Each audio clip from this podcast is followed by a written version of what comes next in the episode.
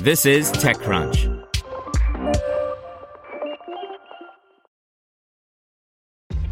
This episode is brought to you by ShipStation.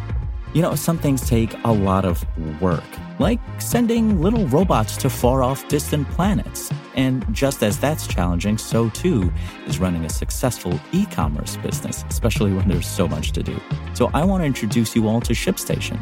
Now, I love using ShipStation because of its easy to use dashboard, which makes managing orders and printing labels a breeze and super smooth. Oh, and the customer service is just out of this world.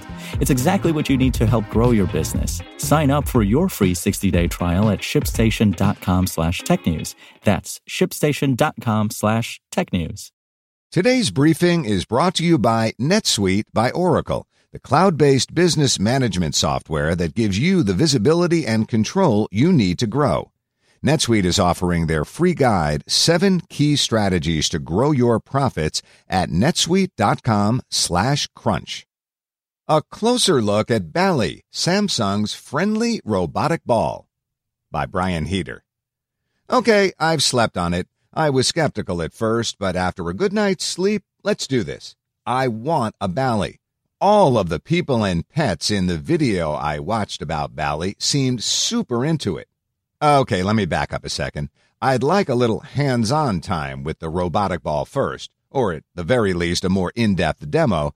But once we've gotten those out of the way, yeah, totally. Let's do this. I want my own BB 8. I've just seen enough of these home robots come and go to be super skeptical about the plausibility of such a product both coming to market and functioning as advertised.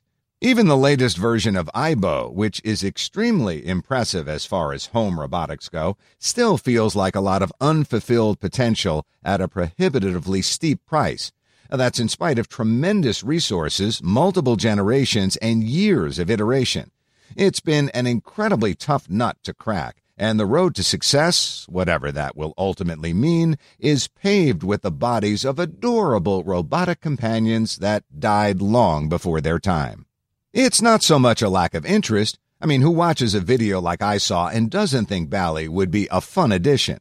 I would, however, argue that such products deliver unrealistic expectations about what such a product would ultimately look like and how it would ultimately function in a home setting. Baby steps. Bringing that long promised Bixby smart speaker to market early this year is a good place to start. Next step is designating a handful of functionalities best served by a roaming robotic ball. Security, reminders, package delivery alerts, and building those in. Then deliver a device that can function consistently at a realistic price point. I'm here for it, Ballie. To hear everything you need to know about the week's top stories in tech from the people who wrote them, check out the TechCrunch podcast, hosted by me, TechCrunch managing editor Darrell Etherington. Each week, we go in depth on two or three of the week's top stories from in and around the startup ecosystem and I'll be joined by the TechCrunch experts who covered them. They tell us why the news is so important and what they think matters most to you, our listeners, whether you're just interested in tech or that's where you make your living. New episodes drop every Saturday morning, so be sure to subscribe to the TechCrunch podcast wherever you listen to podcasts.